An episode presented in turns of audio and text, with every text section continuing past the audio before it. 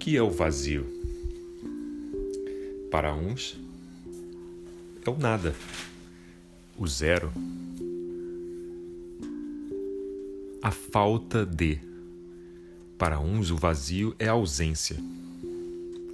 O que acontece é que o vazio também é algo importante. Não só é algo, mas é algo importante. O vazio é espaço. O vazio é o ócio criativo. O vazio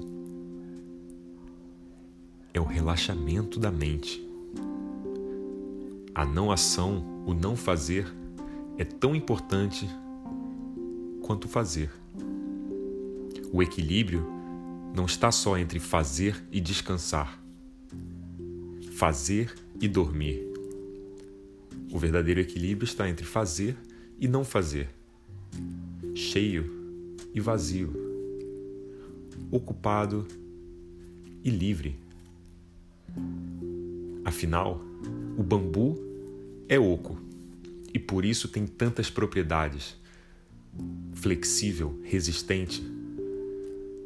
Se dobra, se curva, mas não se quebra facilmente. O vazio de um copo permite que você o encha de alguma coisa. Um copo cheio só pode ser utilizado de novo quando estiver vazio, ou vai transbordar. Quem sabe no nosso ritmo de vida não estamos tentando ocupar espaços, preencher copos que já estão cheios, e com isso transborda, transbordamos tudo. Dizem que o que transborda primeiro é o que estava na superfície, mas eu acredito que o que transborda primeiro é o que estava guardado, lá no fundo. Algo que a gente tentava ignorar, que a gente tentava não olhar de frente. Por isso não nos permitíamos o vazio. O vazio é algo que não aprendemos a trabalhar desde criança. Chamamos o vazio de tédio, nada para fazer.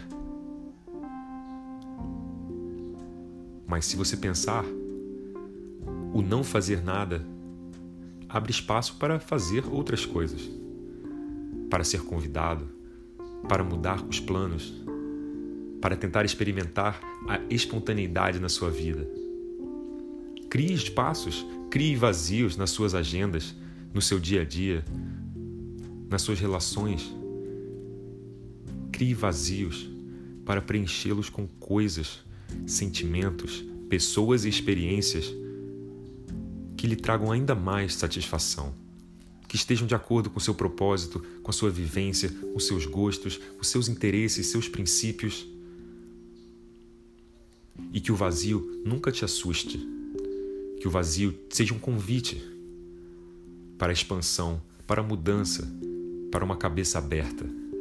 Afinal, uma cabeça cheia é uma cabeça fechada. E um coração cheio, uma agenda cheia, podem ser prisões, ao invés de ordem e organização.